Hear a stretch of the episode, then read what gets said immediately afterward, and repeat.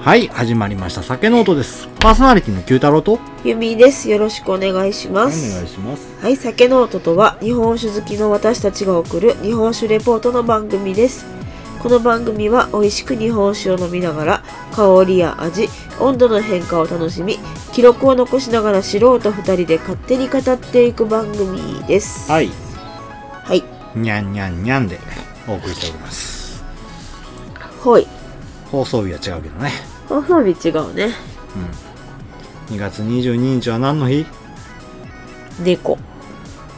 実際、正式名称は何でしょう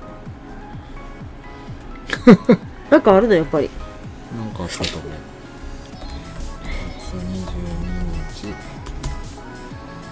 22日。えまあでもニャーニャーニャーの日なんだろうね。猫の日や。猫の日やってた。合ってたわ温泉マークの日カツカレーの日世界友情の日カツカレーの日。カツカレーはよくわか温泉マークはなんとなく。らんうんにゃんにゃんにゃんにってなんでペットフード工業会が2月22日に記念日を制定したってことらしいでほう。猫の日です猫の日はいというわけでにゃん泣けほら人の容疑をかぶんじゃないにゃーにゃーと泣け泣かないなんか変だなさっき泣いたけどうんはいちなみに人気のねキャラクター子猫マリーの魅力をさらに多くの人に知ってもらうためにウォルト・ディズニー・ジャパン株式会社が猫の日と同日の2月22日に記念日に制定しておりますやってディズニーマリーの日だそうですマリーちゃんおしゃれキャットマリーちゃん誕生日じゃなかったかな今日いやだからせや制な定されてますせやな、うん、はい。あとは、川水、川崎水族館が、キャットフィッシュ、つまりナマズほう記念日を制定しますよ。今日なんやうん。川水ナマズの日だって。うんナマズのことをキャットフィッシュっていうらしいんだよね。ほうほうほうそれで、ということで。というわけで猫の日ですよ。うちの猫は元気ですわ。上から覗きやがって。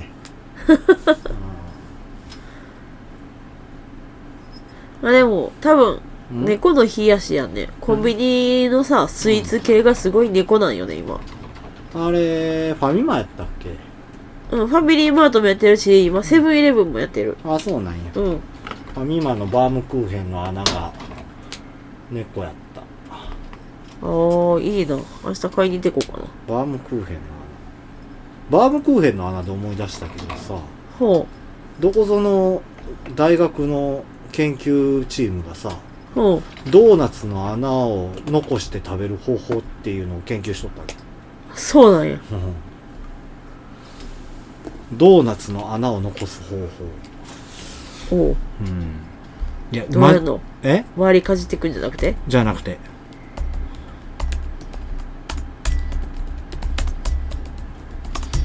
方法というかああドーナツの穴をだけを残して食べる方法っていう研究がガチで行われたおうお大阪大学やってへえ2014年になあうん穴だけ残すっていうのを本になってるねへえうんそうなんや気になる方はぜひとも。えー、著者、大阪大学書籍化プロジェクト。えーっと、出版社は日経 BP、日本経済新聞出版社本部。価格は990円。総合評価3.8とかなり高い。ほんまやな応用性が低くて、明瞭性と革新性が4。っていう感じ。おううんお寄せは掘らないやろなまあね。まあ、これもともと2チャンネルから発祥したも話なんだよね。あそうなんや、うんへえそれを、あの、実際に大、あの、大学で研究して、っていうところみたいで。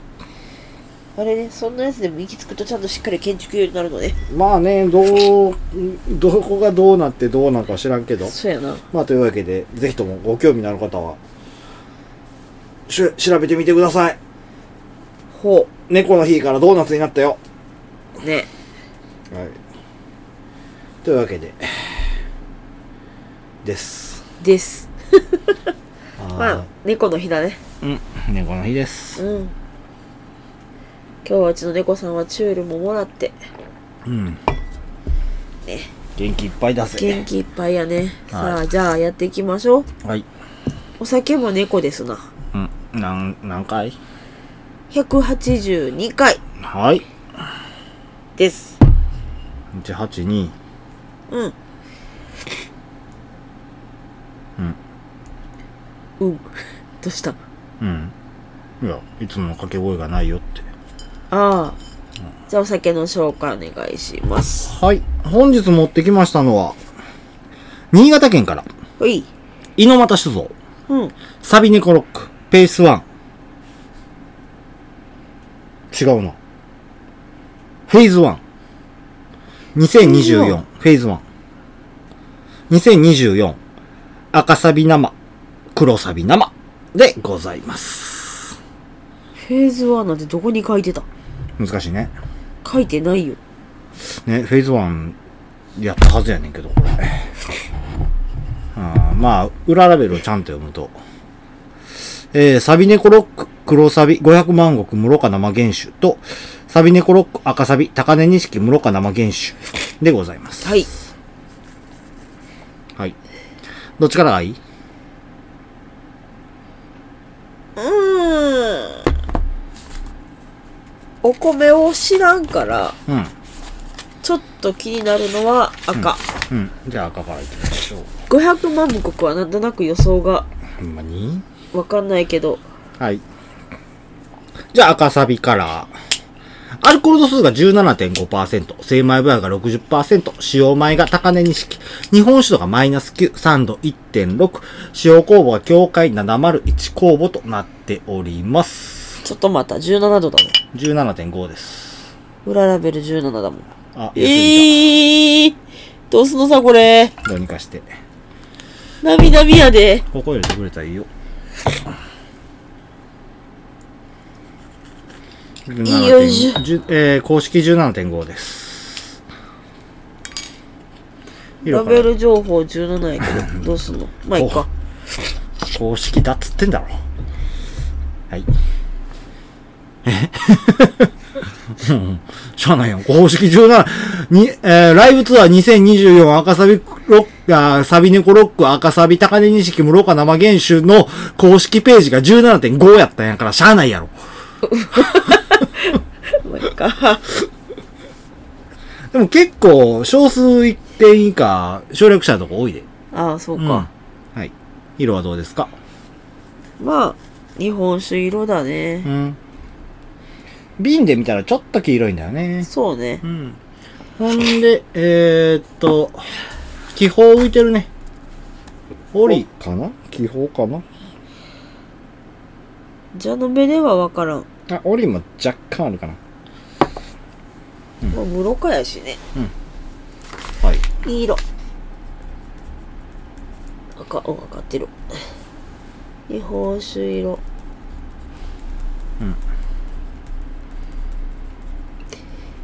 じゃあ、香りいくよ。おオリオリ若干。と気泡少しうん。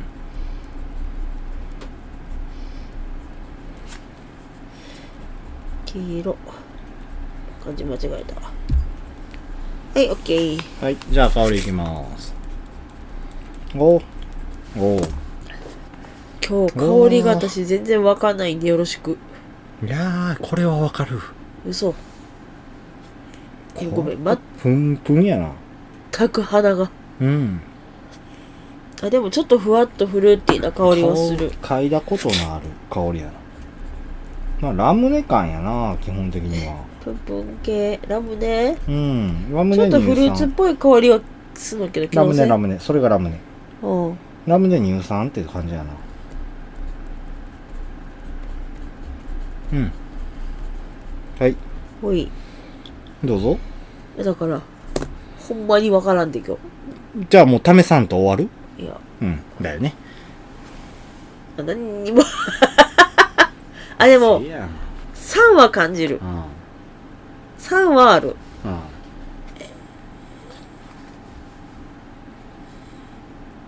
とアルコールって感じかなうん。まあちょっとアルコール臭いとこあるかな。そうアルコールをすごくでもやっぱり感じるよ、うん。はい。とじゃあさそんなもんか。舌触り行きましょう。いい今日飲み比べだからね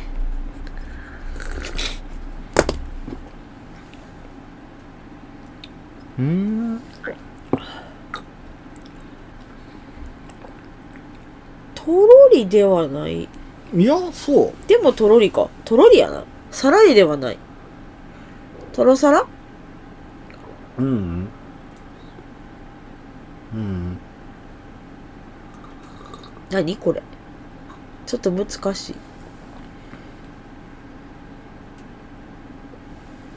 えー、っとな。えーっとな、とろでも皿でももたでもないね。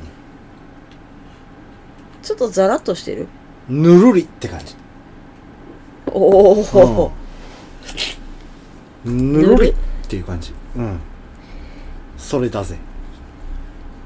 のるっとしてるぬるり。ぬるじゃん、ぬるっとしてるじゃない。ぬらりくらりって感じ。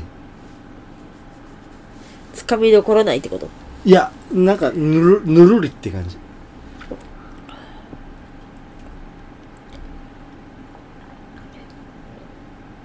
うん。これでも水自体あんま存在感なくないいや、あるある、抜群にある。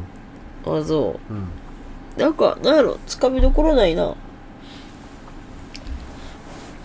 うん、うん。これはぬるりって感じだな。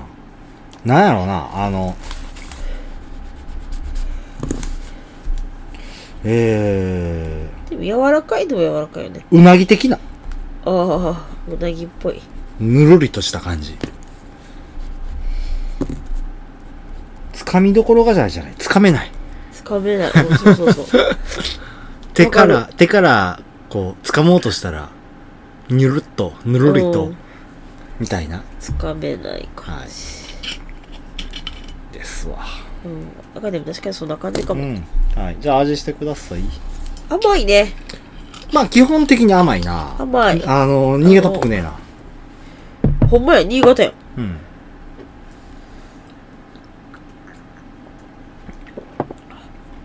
あとうん。でも苦味ちゃう渋み渋。が結構後半まで残るかなうん。うーん。なんやろ残るっていうかしがみついとる感じがする苦、渋。どっちやでもあるよ基本は甘い基本は甘いんやけど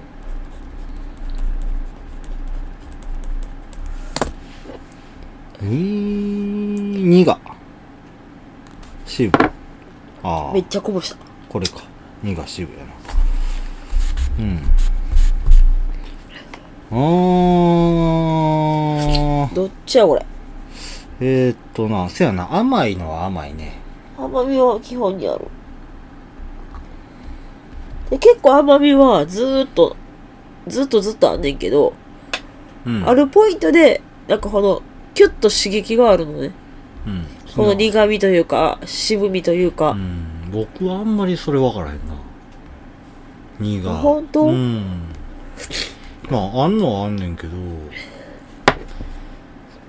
いやてかめっちゃこぼしてるようん。いしょあと、コースター使ってないじゃん、あんた。うんいやあるようん。あでなるほどもね苦味渋みっていうくくりよりはアルコール感なんかもしれんうん。あーアルコールな。うんどっちかっていうとまあ、一言で言うと甘うまフルーティーって感じ。うんうん。甘いね。まあでうまみも強いマイナス9うんせやなマイナス9って感じやなただ境界7号ぽくはないかも7号7号って確か3ちゃうかったかなちゃうかったっけちょっと忘れてるな7号マスミ工房やろうーん臨場効が高い確かに長いうん。うーん。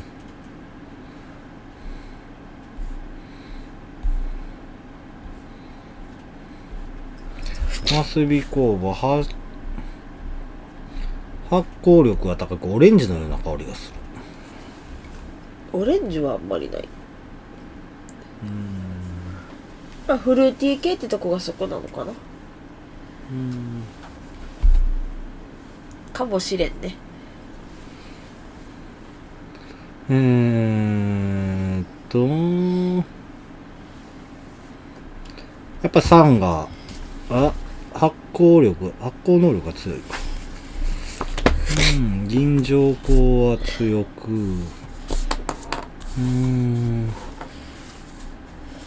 もうちょっとなんかすっきりしてるような印象あってんけどな、僕。くだせえああ、はいもう。ちょろっとくだせ味がつかめないんでください17やで。度数ねうん。えでも飲んでる茶の目がちっちゃいもん今日、うん、今日せやな。あんた用にちっこいの出してきたからね。これってどんだけ入んやろね知らない。こら、もうそっち行くなって、にゃん。にゃんよ。あんた上上がったらまた降りられへんから。やっぱなんかあるよ苦味渋み的な、うん。なんだこれどっちうん、苦かなでも残ってる感じ渋っぽい感じもするんやけどな、うんでもやっぱ苦味かな苦味かな。で、あのーメロンっぽいな。基本。うんうん。そっち系のフルーティーさ。うん。メロン系やね。甘いねでも多分これさうん。この言ってた先の苦味的なもんがなかったらひたすら甘くてもったりで飲めへん気がする、そうかな。だから僕はあんまりだから苦味とか感じて分なかっいてない。ほんま結いや構、感じるけどあのしっかり飲んだら、もちろん分かるのは分かるけど。うん。ちょっと空気含ます。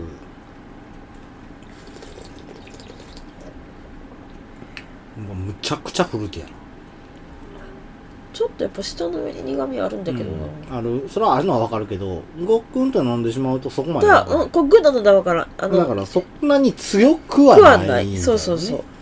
うん。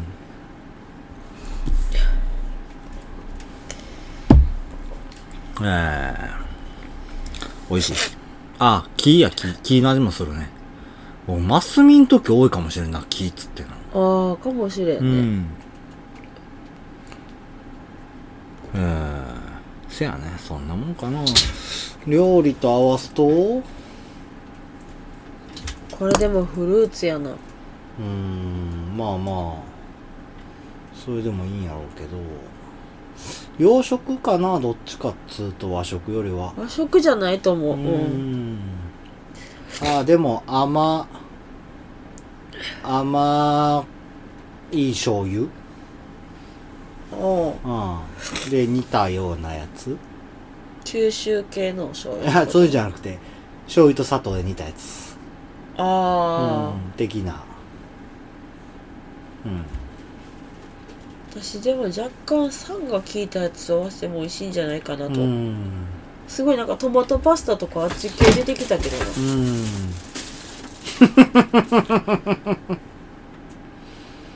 はい今日も元気です怖い怖いそんなとこかなかなうん。まあ、甘えな。あ甘いねでもすごく美味しいわ甘くてうんで糖度もなんかただ高いと思うのね結構、うんまあ日本酒の的にもそうやけど、甘ったるいではない、うん、うん、たるくはないなで度数の割にいっちゃうからちょっとなかなかに怖い感じ、うんそうだね、はいじゃあ次黒いきましょほいうはい黒えー、色黒サビ。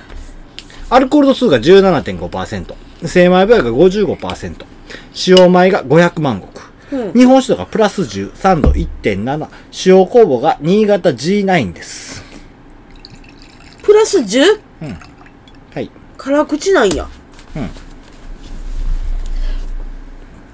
米でそんなに変わるあんまあでもあー酵母も違う。新潟 G9 っていうのは、新潟の県産酵母で、にうん新潟県内でしか使えないっていう酵母になるんだよね。なるほどうね、ん。こっちの方が若干色白いか黒の方が黒の方が白い、透明。透明に近いかそんな変わらんと思うで。変わらんかうん、変わんね。全然変わんね。う。そうやなんで、色的にはまあ日本酒色黄色うん。で、見た目も変わんねえな。多少、気泡があって、オリが、あんまに、ほんまにピリピッとある感じ見た目は変わらんね。うん。色で答えろって言われたら絶対答えられへんな。そうやなうんはい。じゃあ、香りいきましょは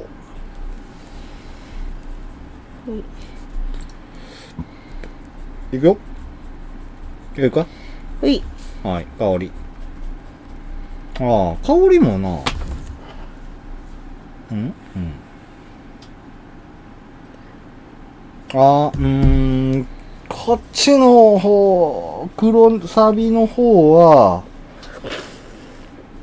セメンダイン感が少し強いかな。あマジでうん。セメンダイン感ありうん。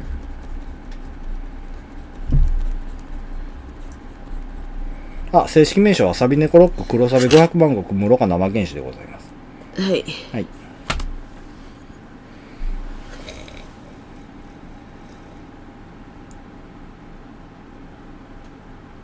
どう酸の感じはこっちは薄いかも黒はうん黒はアルコール感はやっぱりあるでもサンドはこあの黒の方が高いよね。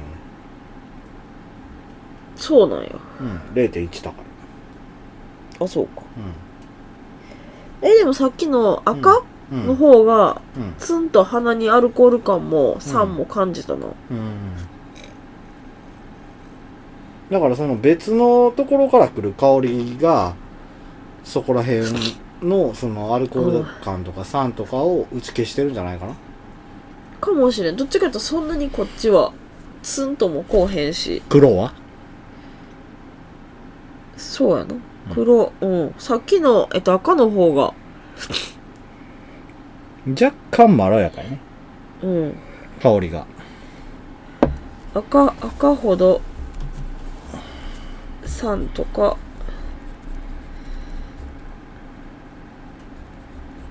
うん。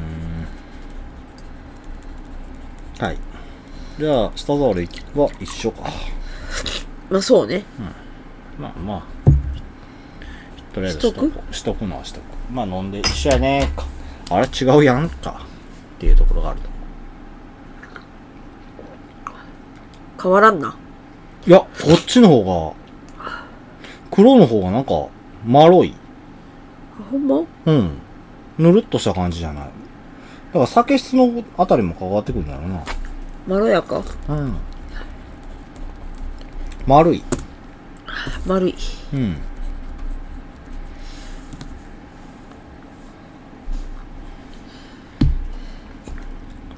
はあ、どう違うんやろこの辺。口当たり、口当たりが丸いんよね。おううんおうおうほんで、飲み飲み込む時とかは、確かに一緒っちゃ一緒やねんけど、うん口入れた瞬間の、その唇への当たり方っていうのが、あのー、黒サビの方が柔らかいタッチ。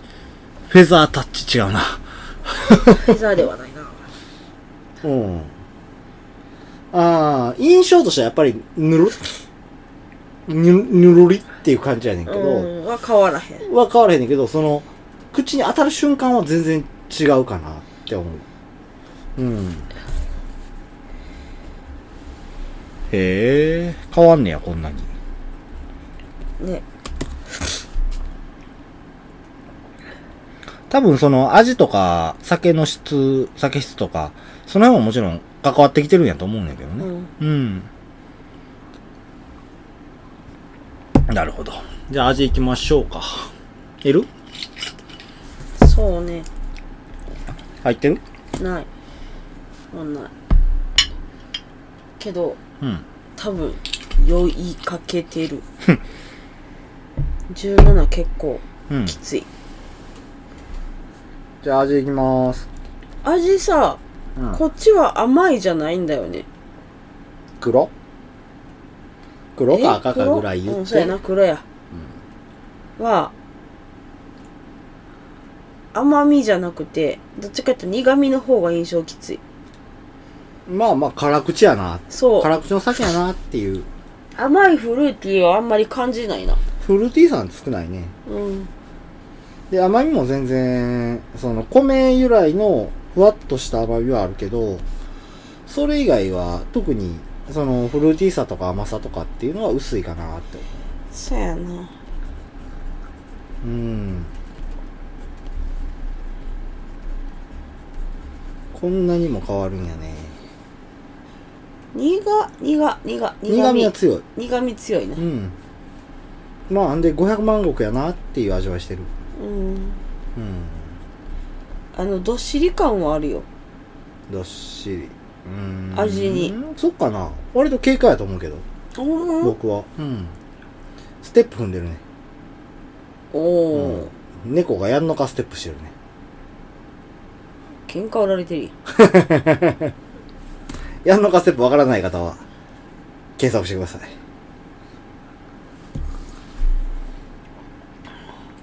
せやな。で、苦、さっきも言った通り、苦味の主張は強いかな。こっちの方、この黒の方が。苦いって思うう。ん。ただその、キレもあって、飲み心地はすごいいいかな。キレある結構血残んねんけどな。あ、そううん。切れてると思うけど。じゃあこっちはこっちでなんやろ。黒は、うんちょっと甘みがもったりしてる気がする。私はね、黒の方がキレっていうより、うん黒の方が。あの甘みがもったりっていうよりも、後に残るところが、もそうちそう、ゃちょっってとしてしる。つこい感じがする。うん。後残りの甘さがすごい感じがするって感じかな、うんなるほどね。うーん。僕はでもこ、この黒の方が、あっさり、さっぱりしてるような印象かな。うんうん。うん。あの、空気含むと、少しその、フルーティー感っていうのが出てくるんやけど、何のフルーツかわからん。華やぐっていう感じかな。フルーティー感っていうよりも、ほうん。う華やぐ感じうん、華やぐ感じ。難しいうん。華やか。なあまあまあ華やか、華やかならわかる一緒やろ。華やぐ感じってどんな感じってな華やかさが見えてくるかな。うんうん。そんな感じやね。はい。で、料理と合わすと、やっぱりこんだけね、辛いから、お魚と合うのかなと思ったけど、うんもうこれ、油の多いお刺身がいいんじゃないかなって思う。あうーん。確かにそうかもマグロ、横は。あかあなそっちもっちゃり系、もっちゃりなあれ私のイメージね、うんまああんたあんまマグロ食わんからな食べんことはないけどうんなんかもちゃもちゃするイメージうん、うん、でも赤身の油入ってる感じがいいかなと思ってうー、うんサーモンとかでもいけんじゃないサーモンは白身やからねちょっと違う、なんうかん結構味の濃いお刺身が合いそうな気がする、うんその味の主張がうん強いやつまあ似たようなところやなやっぱりうんでも生臭系じゃないんだよねああ僕のま中あのイメ確ーかジとしては、うんになんやろなこっちはなんかパスタとかあんまり思い浮かんでこうへんねんけどパスタかいや油いけんじゃんはだから、あーカルパッチョとか、あカルパッチョ合うかもしれん、うんアンチョビのちょっと軽い苦味と淡白なところでいくと、やっぱ油なんだよね。魚と油って感じ。そうやなでもなんか肉っぽくはない、うん。オイルサーディンあれなのかな、ちょっとさ、うん甘み的なとことかも含めて、う白ワインっぽいんかなあん。いや、酸が少ないね。それにしたら。あー、んそっか全然、僕は全然そっち系ではないかな。う、うんん。ワイン、この赤にしても黒にしても、ワインのような味わいかって言われたら全然そうじゃない。これはもう日本酒やわ。あまあそうか、うんなんか前のやつはもうザ・ワインっぽいよねって言ってたや前つのもやつはシンプルな情熱。うん、それもやし、あとあの正月のエコ、エコーズ。エコーズも、うんあれもなんかほんまにどっちかっていうと日本酒ってそういうよりやは、ね。最近流行りワインっぽかったかのら酸っぱい系の日本うん酒やったから、そんなんとは全然違う。あまた違うねうん、ちゃんと、あのー日本の酒って味わいしてる。で、黒、黒サビの方がどっちかというと昔ながらの日本酒かなっていうようなあー印象を受けるね。うん。で、その、赤サビの方は、その、酸っぱい系が流行る前のフルーティーだとか、うんそういう、ああその前のパターンのやつな、あの、流行った頃の酒っていうような印象を受けるかな。そやなうん。はい。そんなもんかね。そうだねやっぱり飲み比べすると時間かかるね。、まあしゃあないうん。なぜ日本飲んでるから、じゃあ、こっからお話入っていきます。えい猪俣酒造でございます。創業明治23年、1890年となっておうんり明るます。明る明るいじゃ ない明るい明治って書いたから明るいと、うん若い若かない。若かないけど比較的若い、いや、明治だぜ。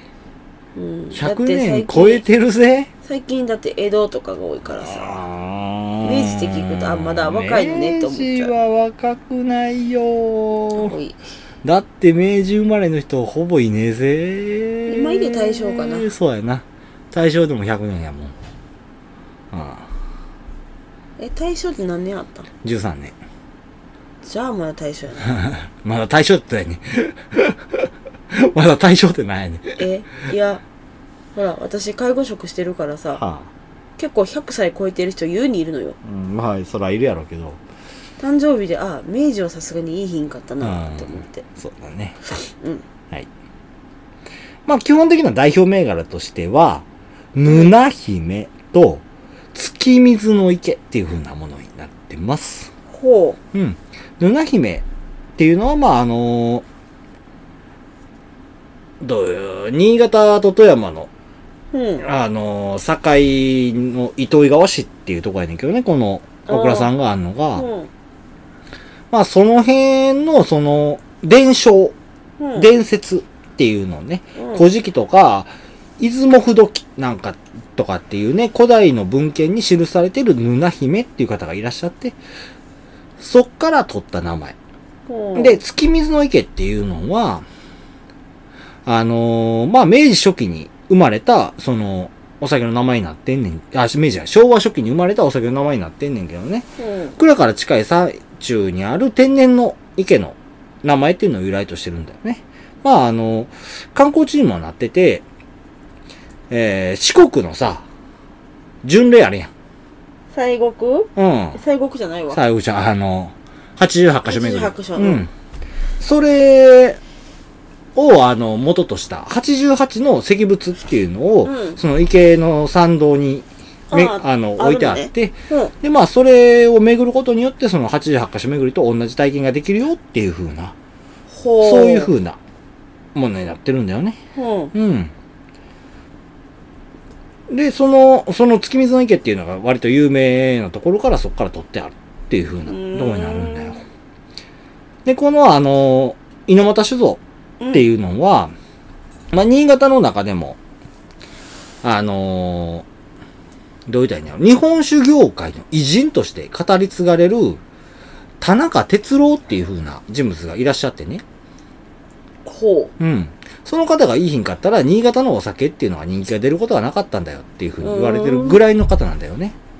で、それまで、あの、お酒作りっていうのは、まあ古い話やねんけど、木桶で作られてたものを、その田中哲郎さんっていう方が、その放浪タンク、今おのータンクサーマルタンクとかの前身、全身前身というかか、その、普通のタンクやな、が今現在放浪でされてるんやけど、うんそういう風な、あその、木桶をやめて放浪のタンクしようぜっていう風にして、その、どう言ったらいいんやろな、それでの、そのお酒作りの、えー品質を上げていった人っていう風になるんだよね。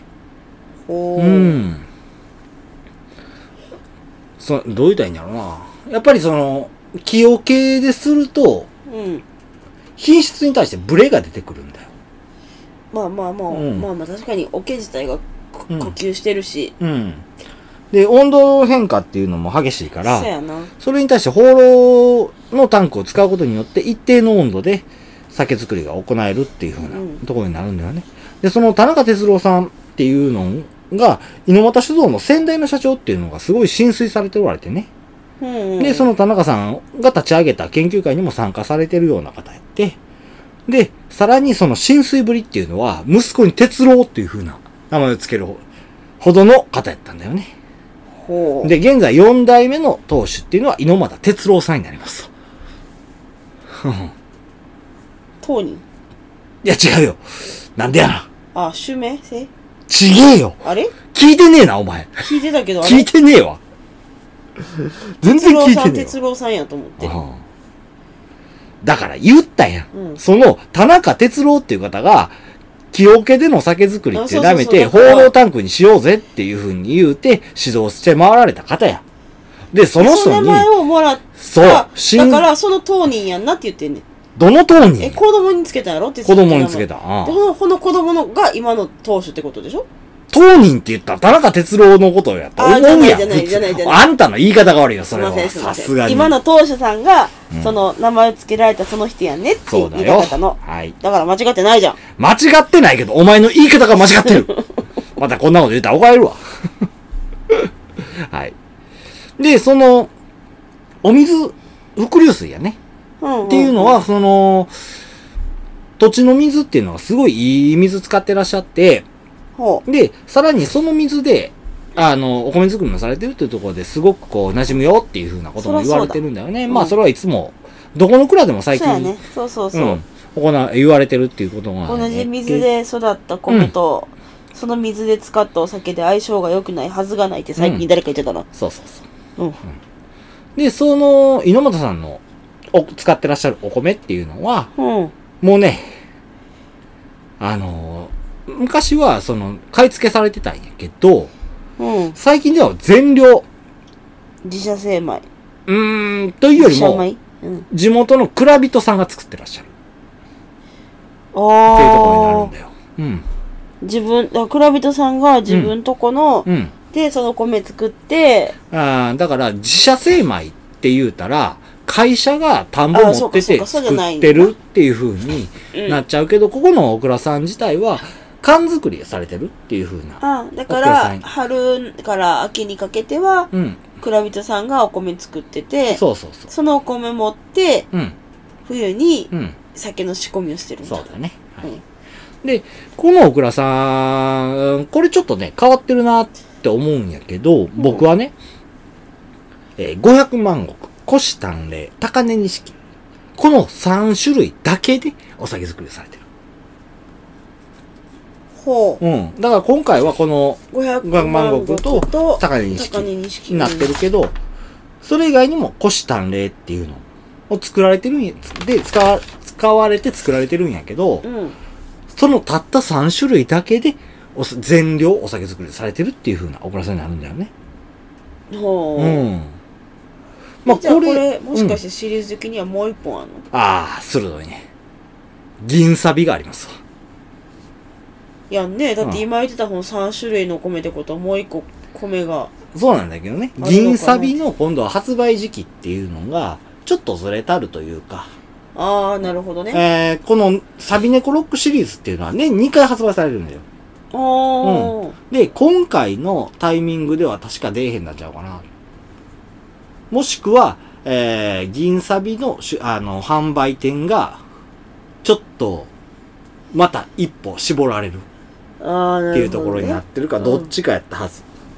うん。ってなるんだよね。じゃああれかうん。サビ猫ロック3兄弟やな本来はうん。だから、あの、うちの黒猫を入れて、黒黒サビ赤サビなんだよ。 その猫入れてにゃんにゃんにゃんだよ、 それで。そうねあはい。まあ、あの、その、クラビトさんが、その、米作られてるっていうのもね、うん作る先に合わせて、最適な栽培米がし収穫できるし、自ら育てた米を酒にするんやから、まあ、作り手としての思い入れは大きいというふうにおっしゃられてるんだよね。そうだね、ん。で、当然ながら米を扱うノウハウも熟知されて、精米にも、洗米にも作ったものだからこそ分かる微妙なさじ加減が可能で、よりいい酒になるというふうな、あのことをおっしゃられてるっていうふうなところになります。なるほはどいね、まあ、蔵のお話そんなもんにしとこうかいね、今回は。ほう、うん、ちょっとね、あの、やっぱり時間が過ぎるのが早いな。そうだね、うんまあ飲んでる時間が長いからねそうだね。はい、どうですかまあでもある意味自社精米うん。けどなんやろう米作ってるのも結局だから農家さんやん、そうだ村ね人さんがイコール農家さんやかうら、ん。なんかはいずっとフルスペックでハイクオリティなんやなっていうのがああ、そうやね。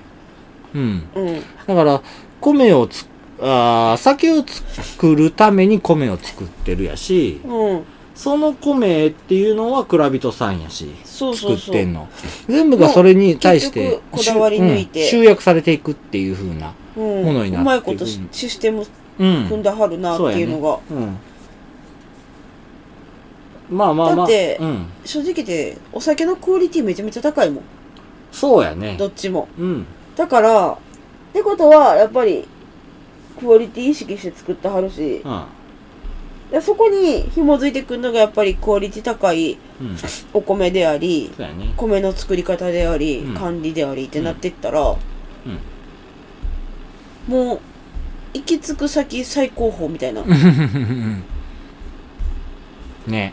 うんこだわってはるなっていう、美味しいお米作って、美味しいお水で美味しいお酒作るよっていう風そうそうそう、うんあの簡単に言うようでめっちゃ難しい工程をはい。でう、まいこと使ってはるなと、今回新種の生原酒やねんけど、基本的に猪俣さんはうん熟成です。あそうなんや、うん。まあ1年熟成とか、半年熟成とかっていうのも商品が多いんやけどね。ぜ、あほぼ全ての商品を熟成酒として出されてるようなお蔵さんなんだよね。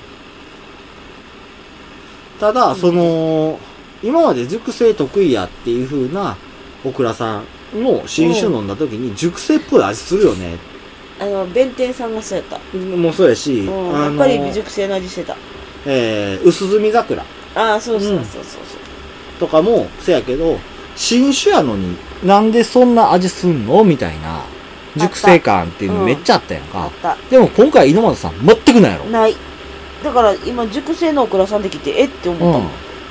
えー、ってなるぐらいに、ほんまに、全然そういう味わいっていうのはないよねっていううんそういうお酒になってくるよねっていう話ですね。そう不思議でしょ不思議お酒ここのお酒で熟成メインのオクラさんなんやってそうそう思うそう。めっちゃ不思議よね。ほんまに。 ていうかこのハイクオリティの酒寝かしたらどうなんのって思うそうらしいだってさう今でも十分甘いねそこに熟成のまいたらあ甘さっていうよりもあれはどっちかというとまろやかさっていう感じだからね、あまあまあうん、熟成はでも熟成してなんか若干甘いっていうイメージあるんだよまあだからその丸くなっていくのどんどんお酒が、うんうん辛口でもでそれをであの甘さっていう風に感じるっていう風なところじゃないかなと、あうん、まあそうなオクラさんですねちょっとあのうオんクラさん情報薄かったかなとは思うんだけど、あまあでもうん、今回は確実に1時間超えるね、もうねはいこれからサビネコロックの話していくからねうん確実に超えるもう1時間15分いくんちゃうか今から30分 えでもサビネコロックの話しいひんかったら終わらへんのかなまあそりゃそうやけど絶対終わらへんしとかないか話あのさあもう500万石はいいわさああのなんだっけ高木錦の特徴ってどうなの高根錦の特徴か調べよういやほらほら正直こんなに味違うってぐらい違ううんやんうん高根錦ってもともと長野県のお米なんだってもううんで淡麗ながらふくよかな味わいっていう風なそういうお酒になる安いらしいうんうん全然違うな違ううんだからそのでおーって思っちゃう今回のその赤,、ね、赤サビに関して言うとは全然そういう感じはないんやけどねっていううんただ一回あのー生産お米の生産が止まってるんだよねこの復活米っていう感じなんだよあそうなんやうんまあその辺はちょっとあのー調べてもらった方が分かりやすいかなとは思うんだほうけど、ほうそうなんか初めて聞いた名前のお米だ平なと成7年にはもう止まってあ平成8年に復活したのかなあー種もみ1 0キロが残ってたらしくてそれを探し出してあの復活の試み行われたよっていうふうに書いてるね、で復活したのは菊水っていうお酒作ってる僕らさんらしい、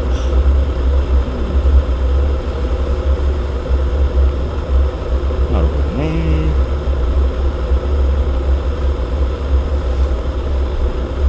まあでも復活させてうんってことはきっとうんこれで作ったらうまいよっていうのがあったんやろうな、ん、そのなんでよその酒造法的米がその廃れていくかっていうとうんやっぱりお米自体が作りにくいだとかあーお酒にしにくいだとかうんその味云々の前の話であうのん廃れていったりっていうのがよくある話なんだよねうん亀のしかり、うそやなうんん、他にもいっぱいあった、まあ、僕らが紹介した中でも、うん、そういうところでその例えば農薬に弱いだとかかあの化学肥料に弱いだとかうんそういうところで、あの、ああとはせやな、背が高いっていうのももちろんあれやろうし、倒れやすくなるしうね、ん、作りにくいっていう風なところで、あの、作りにくいもんを努力して作るよりも、作りやすいもんを努力して作った方がお金になるよねっていうまあ、高度経済成長期あたりで、その、作れば売れるっていう、お酒を作れば売れるっていう風な時代があった時に、うん、うん、そうなったら米も作れば売れるっていう風な時代があったわけやから、ああ、それでそんなしにくいもんより作りやすいもん作ろうぜっていう風な、そういう方向に移うっんていったっていうのはよくわかるよね。そうだね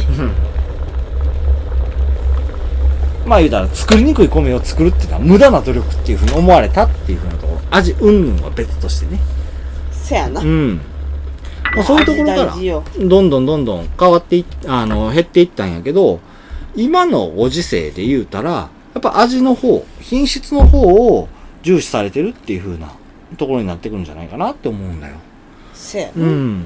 で、品質重視っていうのと、あとは個性やね。ああ、うちのクラブはこ確うかにそれ大事いうやり方目指すぜ。こういうやり方、こういう味っていうのを表に出していくぜっていう風な、そういいうなんっていうのをどんどん目指して、いろんなこのバリエーションっていうのを生み出してるわけやから、やっぱりそういうところで、ね、あのー差別図らへんかったら売れへん時代になってきてるっていうのは裏返しやね。うん。ちょっとなんか個性出しとかんとうさ、ん。埋もれちゃうからう。ん。で、今回のサビネコロックなんていうのも、もう、ラベルが個性の塊やからさ。塊な。うん。ま猫さんだね。そうん。猫さんだよ。これ、ああ、でもハイサビさんか。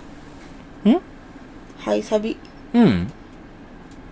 顔じゃなかったあんこちゃんあんこちゃん。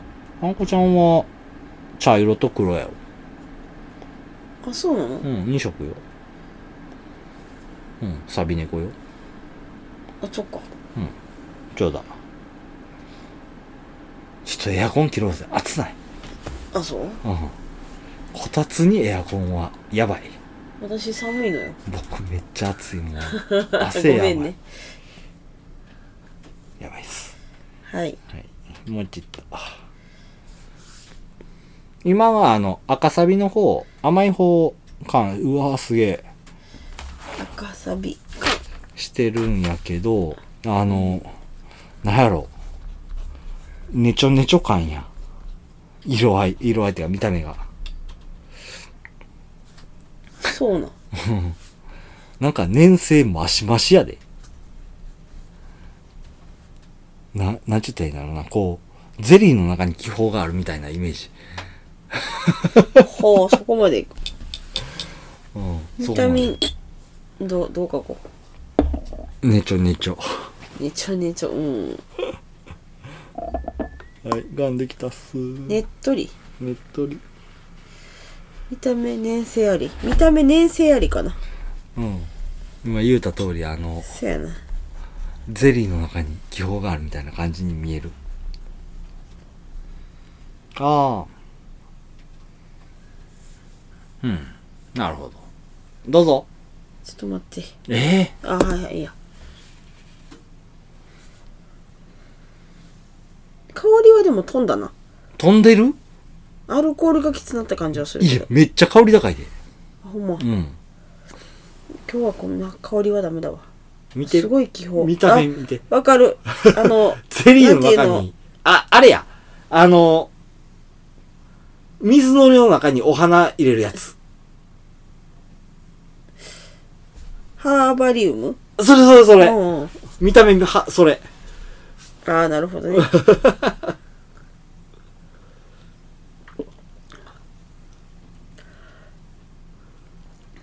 あんま。いや、せやろな、ゲロアムやろなって思ってた、今。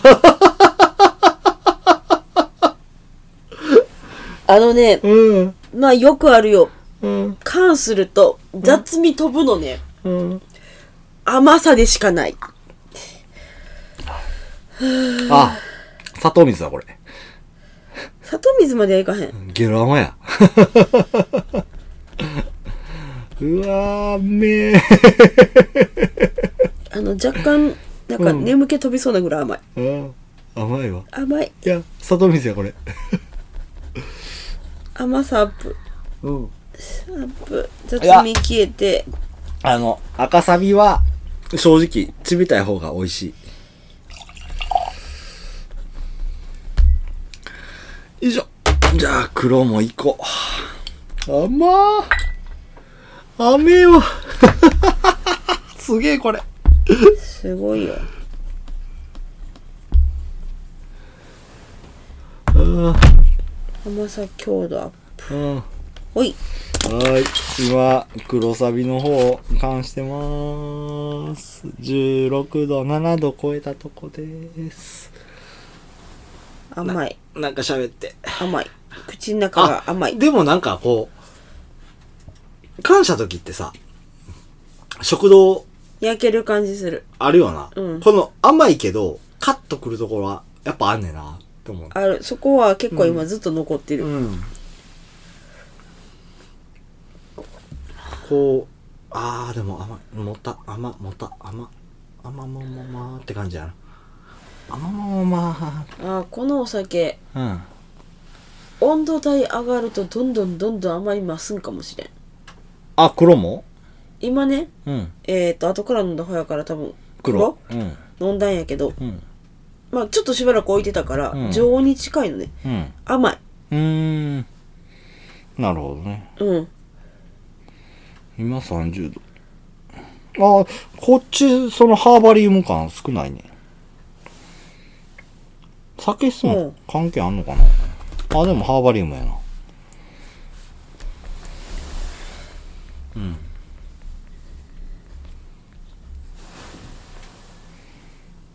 ギュンギュン上がってるもうちょいもうちょいうん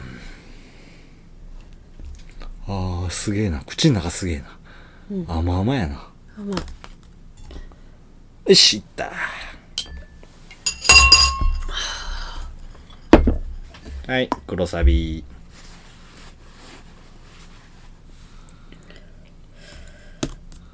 あうん黒サビの方が香りが収まったかなあ本当うんあかもしれんうもともとさんそこまでそこまでプンプン香りがプンプンな感じじゃなかったかでらはなかったからうん余計とねさらに抑えられたかも、うん、じゃあ飲んで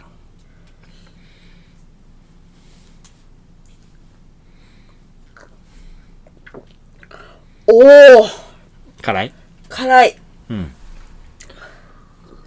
あでもねこれこれもあめちゃめちゃうまいうん黒、黒めっちゃうまいな。あっさり、うま。正直言って、うんどっちもうん。常温で飲まん方がいいあ、そうなんちびた方がいいだから、うん。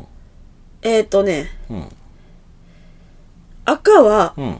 多分冷やした方が美味しい、うん、キンキンやな。で黒はうん。缶うまいっああ、缶美味しいよな。ていう感じうん。あの、いさらにすっきり、あ、500万石っていう味。そうそうそうなんかうん。ただ、その500万石って味やけど、その、フルーティーさ残ってるんよね。すげえ。あるのはあるうん。ねえ、美味しい。黒サビ美味しいな。缶にすると。おい、お前も缶にしたろか。黒猫。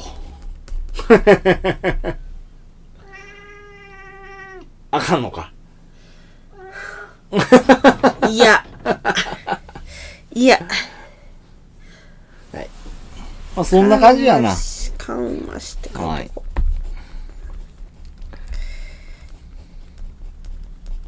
オッケーほいじゃあサビネコロックの話していこうか。もう58分だけど。はい、というとこで本日の 終わりそうなタイミングやけど、時間的には。はい。はい。えー、サビネコロックでございます。はい。えっとね。ちょっと待って。確かね、一番最初に発売されたのが2016年になるんだよね。ほええ僕さっき言うたな。ライブツアー2024サビネコロック。赤サビ、黒サビ。う。ライブがあるのうん、あるんだよ。えー、アーティスト名、サビネコロック。ツアー名が、純米ライブツアーっうん。ていうところでね。ほうサビネコロックは、一人バンド、一人ユニット、一人プロジェクト、ソロプロジェクトなどの呼び方いろいろあるんやけど、うん。人に聞かれてた際の例えとして、TM レボリューション、西川さんとか、スネアフェアさんのようなものと答えているというのが猪俣酒造さんの答えです。じゃあ、西川貴則さんとか、そのスネスネアフェアの、セアうのん渡辺健二さんに当たる人物は誰なのかっていうと、飼い猫のあんこでございます。あんこちゃん。あこちゃん。えー、一匹四役。キーボード、ドラム、ベース、ギタうんギターボーカルやね。うんうちのもニャンニャン言うとんね。そうそれは猫と音楽と日本酒を愛する全ての人に捧げるオルタナティブなお酒の物語っていうふうにおっしゃってますね。うんオルタナティブってわかる何だっけオルタナティブロックとかよく言うんやけどね。うん代替品っていう意味やで。オルタナティブっていうのは。うん。だからその、王道にとって変わろうとするもあの。ーっていうのがオルタナティブっていう風なものになるんやけど、このお酒っていうのもね、その、王道とはちょっと離れてるよね。やけど、王道足り得るよねっていう風ななるほどねお酒であろうとする。うんそういうお酒を作りたいっていう風なことになってね。うん型にはまらず、既成概念にとらわれず、新しいことに挑戦したオルタナティブな純米酒シリーズっていう風な位置づけとして、うんジャケットのみならず内容についても新しくいろんなことに挑戦する。それがサビネコロックが目指す日本酒っていう風におっしゃられてるんだよ。うんだから、猪俣さんとしては、熟成酒を中心として作ってきてるところに、まあ新しい風なんだそう、新酒でもあるし。うんで、作り方っていうのも、元も、今回は、無ろか生で日本とも言ってるけど、うん一番最初に始められた頃には、火入れと生やったんよ。あそうなんうやん。そうなんだよね。で、今回この、ラベルにもなってる、あんこちゃん。うんうん。っていうのは、猪俣さんはもともとね、代々猫を飼ってらっしゃるような家系になって、うん5代目の猫っていうのがモデルになったサビ猫になってるんだうよ。んまあ、こいつ、もともと野良やってね、うんある秋の日、どっからやってきたのか屋根を伝え、2階の窓から毎日通うようになったと。で、ふ寒い冬の始まりの頃、外の生活を捨てて家の子になったよっていうふうに。そういう、高かったのねそういうことになってんだよね。で、あの、高音で綺麗な声とキュートでボーイッシュないでたちから、バンドのかっこいいボーカルみたいだね、と誰かしらが言うた一言によって、サビネコロック、構想、かっこ妄想が生まれたらしいんだよ。ご妄想うんギターとベースがし、あガシガシかき鳴らすサビネコのあんこが奏でる音楽は、やがて家業の日本酒とコラボの形で2016年2月にデビューこれも2月22日なんだよね、やっぱり。なるうん。で、さ、様々な挑戦を試みながら歩き続けてると。うんうん。で、その2月22日、2016年2月22日、猫の日に誕生したのが、この猫ラベルのお酒っていうところでね。うん最初は、サビニコロック、赤サビ、あ黒サビの2種類だけやったと。いうふうに言われるんだよね。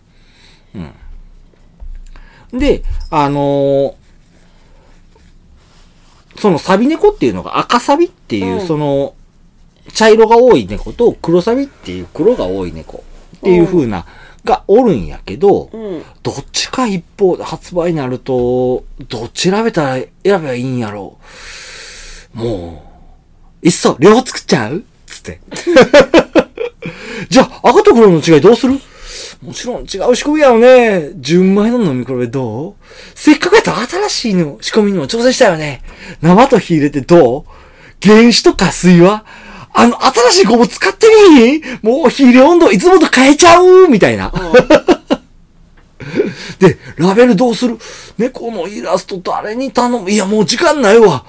ベタに猫の写真にしたらどうやよし写真撮ろうつって何百万撮ったらしいよ。納得いく顔猫じゃらしで、釣って目をまん丸に刺したりとか、もう上目遣い刺したりとか、そもそも猫って気まぐれやし、すぐ飽きるし、もううちの猫、眉毛太いし、そうんやから怒ってるみたいに見えずに、もう、可愛い顔させるにはかなり時間使ったで、つって、できたんがこのラベルっすわ。そうなんやまあ、1年目の赤サビっていうのが、あの、高根錦の、えー、精米分は60%、ろ過ありの加水火入れ。で、黒サビに関しては、500万石精米55%も、室か生原酒。で、新公募の、えー新潟 G9CR っていう風なのを使って違いを出したっていう風なところになってるんだよね。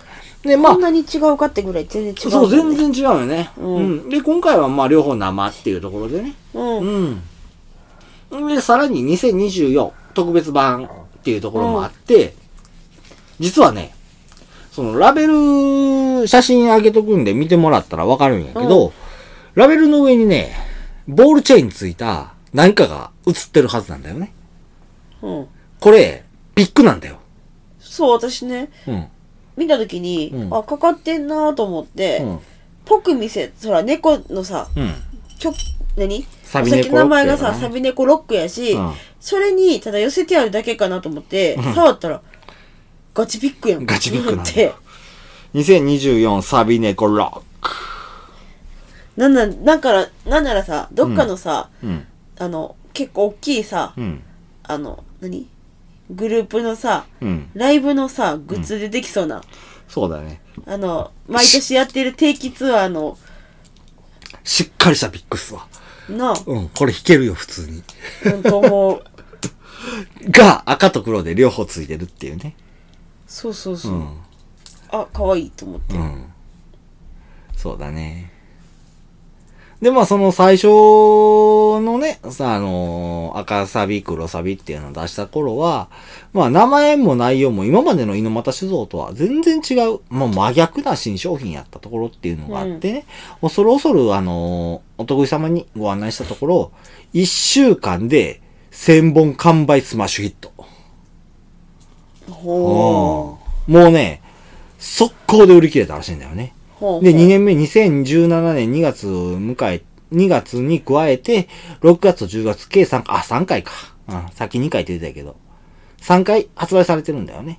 ほう。で、その時はもう火入れの温度やろ過の有無。で、熟成時間の違いっていうので、あの、味わい楽しんでいいただこうというところで、1年目赤サビ、黒サビほどの大きな違いをあえて持たせず、1年通じて味の変化っていうのを楽しんでいただきたいっていう風なところになってるらしいんだよね。ほうで、ボトルデザインは3パターンに変えて、ライブハウス、ホール、アリーナと大きくなっていく箱をイメージされたと。へえ。で、3月以降、あ、3年目以降は、2月22日猫の日、8月8日世界猫の日の2年、年2回の販売を軸にしていくことが決定されたということで、年2回っていうのは多分こっから、これを僕が見てたっていうところで、年2回っていう風なことを言ったかなと思うんやけどね。そういうことうやな。ん。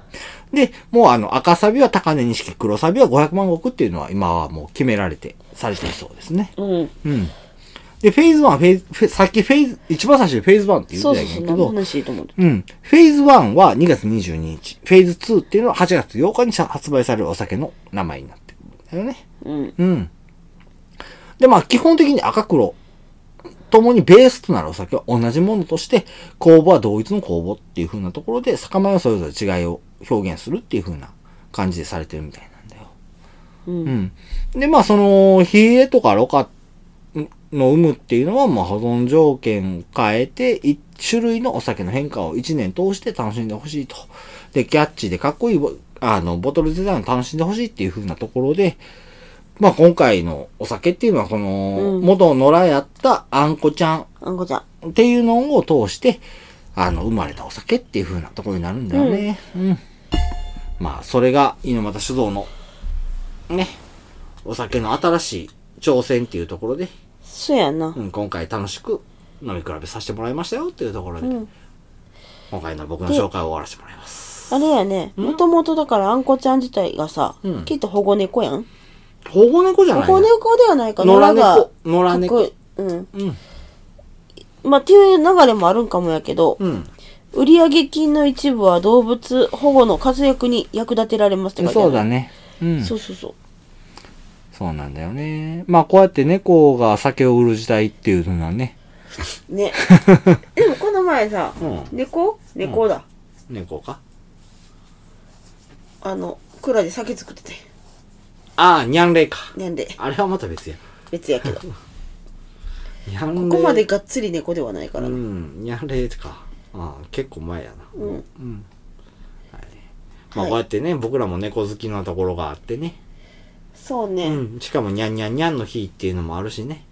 今回このお酒っていうのを紹介さしてもうたんは、すごくもう運命的な話かなっていうふうなところもそうやな、このタイミングでっていうとこもあるし。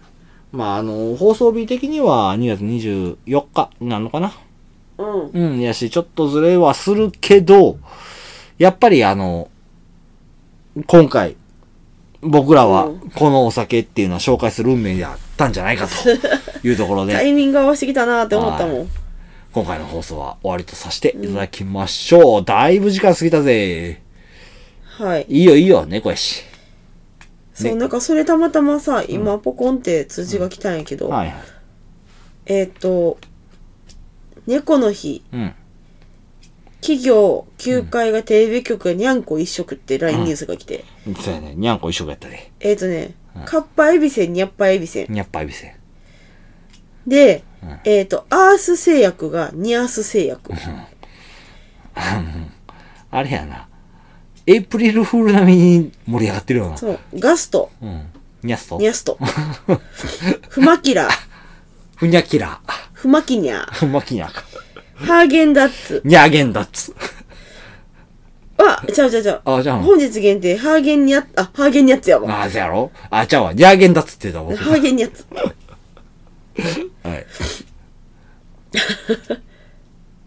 何えっとな、BS テレと、えっと、うん。 BS キャット。はい、終われもうはい。 なんかなかなか、なかなか、結構実は盛り上がってましたみたいな。にゃんこの日です。はい。ということで、今日もお付き合いありがとうございました。にゃ、今日の放送いかがだったでしょうかにゃ、酒におと先にゃと。酒にゃと。 はい。私たちもたくさんのお酒情報を発信してきましたが、まだまだ出会ってないお酒、オクラさんたくさんありますよ。しよ、そこはまだまだ出会ってない猫たくさんありますよ。おうあこの猫かわいいよとか、難しいよ。このお酒美味しいよとか、このオクラさん情報を聞いてみたいなどのリクエストメッセージお待ちしておりますあ、。にゃ、もちろん今回の放送の感想や、放送来て飲んでみたよというメッセージも歓迎しております。この猫美味しいよとか、三味線楽しいよとか。 うん。メッセージは、うんで終わった X の ダイレクトメッセージ、またはメールへお願いします。X は酒の音で検索してください。放あ送れ、情酒に報、ゃとじゃなかった。 酒の音、検索は酒の音。はい、先に後で検索したら出てこへんから。にゃとやな。放送情報もちろんですが、放送外の日常もつぶやいています。ぜひ覗いていただきフォローお願いします。メールアドレスは、さけのうと 2020-gmail.com です。メッセージお待ちしております。ということで、今回の放送おしまいでございます。ありがとうございました。にゃいにゃい。